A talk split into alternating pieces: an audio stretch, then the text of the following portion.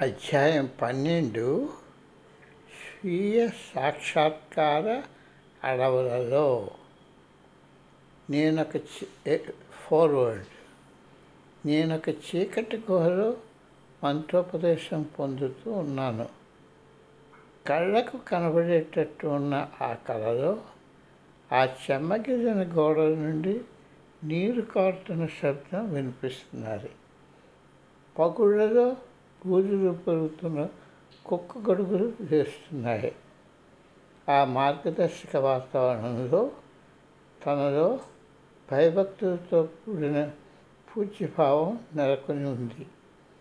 నా ముందే గురువుగారు కూర్చొని నా మంత్రాన్ని ఆవాహన చేశారు. నా మనస్సు నిండా అది ప్రతిధ్వనించింది. మిల్వాకి కేంద్రం వాడు ఆధ్యాత్మిక ప్రసంగాలకు ఏర్పాటు చేసిన ఏకాంత ప్రదేశానికి వెళుతూ దొరికిన అవకాశాన్ని విడవకుండా స్వామీజీ కొన్ని రోజుల ముందు నాకు కలిగిన కళ గురించి ప్రశ్నించకుండా ఉండలేకపోయాను. జస్టిన్ నిజమే అది నీ గత జన్మలో నీకు మంత్రోపదేశం చేసినప్పటి సంఘటనని స్వామీజీ చెప్పారు.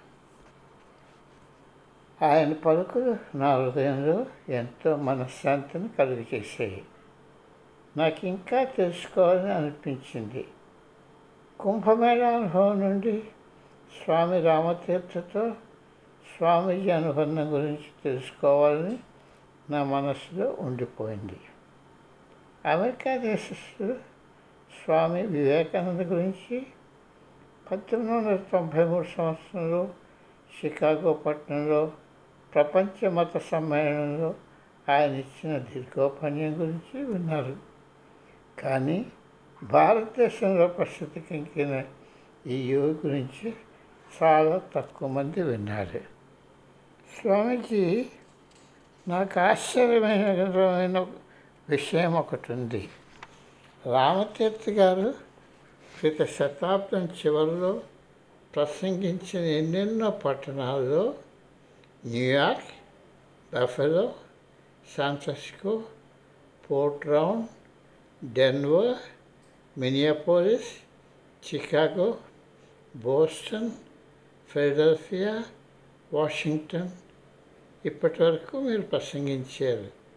మీరు అదే ప్రయాణ మార్గం గుండా వెళ్తున్నట్టు గోచరిస్తున్నది జస్టిన్ తీర్థగారి సందేశమే నా సందేశం. ఆయన ఏ మతంతోనూ ముడిపెట్టుకోలేదు. మానవాడికంతటికీ ఒక అంతర్జాతీయ దివ్య దృశ్యం చూపించారు. ఆయన అమెరికా ప్రయాణం ఎంతో ఆనందించారు. ఆయన వేదాంతం యొక్క నిర్దిష్ట జీవిత విధానంపై బోధనలు అమెరికాలోను యూరప్ దేశాల్లోనూ జపాన్లోనూ అందజేశారు. ఆయన తన బోధనను ఆచరణయోగ్యమైన వేదాంతంగా పిలిచేవారు ఆయన కాలిఫోర్నియా ఉత్తరాన ఉన్న సస్తా పర్వతాన్ని అధివరించిన మొదటి వ్యక్తిని సాధన సాక్రమెంటో నది తీరాన్ని గుడారం వేసుకొని నివసించారని నేను విన్నాను అని నేను అన్నాను.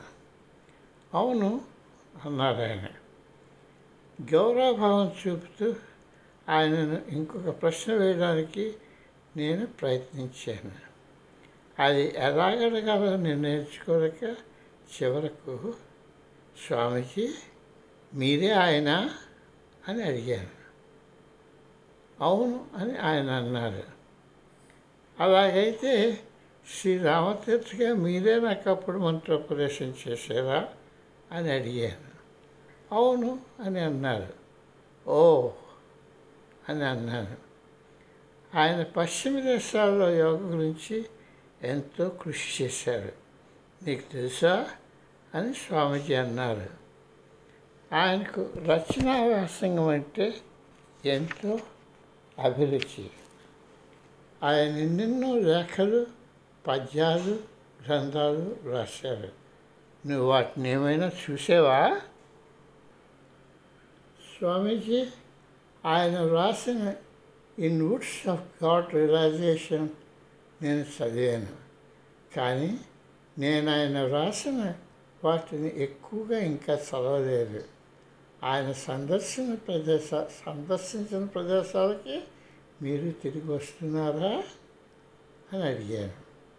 అవును మరల పునర్జన్మ ఎత్తిన నా విద్యార్థులను నేను తిరిగి కలుస్తున్నాను. అని ఆయన నెమ్మదిగా చెప్పారు. స్వామీజీ ఆయన వివాహితుడా అని అడిగాను. అవును ఆయన అప్పటి ఆచార ప్రకారం తన పదవ ఏట వివాహమాడారు అని ఆయన జవాబిచ్చారు. హిమాలయాలకు వెళ్ళడం కోసం తన భార్యను వదిలివేశారు కదా అని నేను మళ్ళీ ప్రశ్నించాను. ఆమె అతన్ని వదిలివేసింది. ఆమెకు ఆయన జీవిత విధానంలో సర్దుకుని పోవడం చాలా కష్టమనిపించింది అని ఆయన చెప్పారు. ఆయన అమెరికా దేశం ఎందుకు వచ్చారు అని అడిగాను. జీవిత లోతులను స్వేచ్ఛ జ్ఞానోదయాల మర్మాలను అన్వేషించుకోవాలన్న మనోభావాన్ని ప్రోత్సహించాలని ఆయన కోరారు. అటువంటి సత్యాన్వేషణ పురుకొల్పడమే అతని ఉద్దేశం. ఈ ఉద్దేశం నెరవేర్చుకోవడానికి ఆయన వచ్చారు అని అన్నారు. అటు పిమ్మట స్వామీజీ కళ్ళు మూసుకున్నారు. నేను ఆయన్ని ప్రశ్నించడం బాగుండదని నేను భావి భావించాను. కానీ ప్రయాణం నుండి నేను కానీ ఆ ప్రయాణం నుండి నేను రామతీర్థ గారిని గౌరవభావంతో చూడటం మొదలుపెట్టాను. ఆయన తన దేశస్థులను వారి ఆధ్యాత్మిక చరిత్రను తిరిగి పొందుటకు ప్రోత్సహించారు ప్రతి దేశంలోనూ వారి వారి నిర్ధారణమై ఉన్న ఆధ్యాత్మిక విలువలను మేల్కొల్పడంలో ప్రయత్నాలు ముమ్మరం చేసే ప్రయాణాలతో అలసిపోయారు ఆయన తన ముప్పై మూడవ ఏట పవిత్ర గంగా నదిలో దిగి యోగముద్రలో అలసిపోయిన తన శరీరాన్ని విసర్జించారు.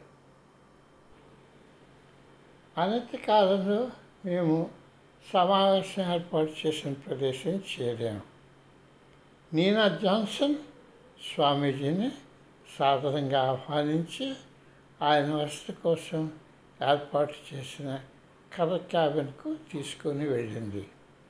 మేమంతా మొదటి ప్రసంగం ప్రారంభమయ్యే ప్రాంగణానికి వెళ్ళాము ఆయన మామూలుగా ప్రారంభించే విధంగానే తన ప్రసంగాన్ని మొదలుపెట్టారు. మీలోని దైవానికి నా వందనం. జ్ఞానం అన్నదానికి అంతం లేదని ఉపనిషత్తులు మనకి ఎప్పుడూ జ్ఞాపకం చేస్తుంటాయి. జీవితం అంటే అధ్యయనం. జాగ్రత్త సుమా ఏనాడైతే నీవు విజ్ఞానవంతుడయ్యేవని తలుస్తావో ఆనాడు నువ్వు నీ మనస్సు ద్వారాలను జ్ఞాన సముపార్జనకు అధ్యయనానికి మూసేవేసేవని తెలుసుకో. చాలామంది హఠయోగ అంటే చిన్న వాట్స పాంచాల్సం అనుకుంటారు. కొన్ని ఆసనాల గురించి తెలుసుకోగానే విద్యార్థులు వాళ్ళు యోగాలో ప్రవీణులైపోయారని తెలుస్తారు. హఠయోగలోని గొప్పతనాన్ని తెలుసుకోవాలంటే మీరు దాని తత్వశాస్త్రం అంటే ఫిలాసఫీ అది ఆధారపడ్డ మనస్తత్వశాస్త్రాన్ని అంటే సైకాలజీని అర్థం చేసుకోవాలి. కపిల మహాము నుండి ప్రాచీన సాంఖ్య తత్వశాస్త్రం వెలువడింది. సాంఖ్య అన్న పదానికి నిర్వచనం సంపూర్ణతను విశదీకరించేదని. అనగా అది మనస్సు దేహం ఆత్మలను విశదీకరించడమే కాక గురు శిష్య బాంధవ్యాన్ని కూడా విశదీకరిస్తుంది. మనం తత్వశాస్త్రం గురించి మాట్లాడతాం. దాన్ని దర్శనం అంటారు. దాని అర్థం పరమత తత్వాన్ని దేని ద్వారా మనం తెలుసుకోగలము? అది అని. పాశ్చాత్య దేశాల్లో తత్వశాస్త్రాన్ని ఫిలాసఫీ అంటారు. దాని తాత్పర్యం జ్ఞానం విచక్షణ కోసం గౌరవం. కానీ దర్శనం యొక్క అంతరార్థం ఫిలాసఫీ పదం యొక్క అంతరార్థం కన్నా లోతైనది.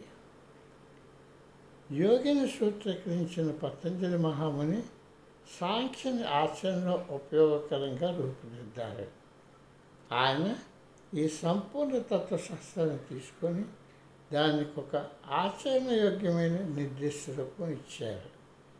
యోగ సూత్రాలు మీరు అధ్యయనం చేస్తుంటే మీరు ఒక సంపూర్ణ జీవిత క్రమాన్ని కనుగొంటున్నారు. యోగ సూత్రాలు సాంఖ్య శాస్త్రానికి ఒక ఆచరణ సాధ్యమైన ఆకృతి. యోగ మహావిజ్ఞాన శాస్త్రానికి సాంఖ్యతత్వ శాస్త్రమే మూలం.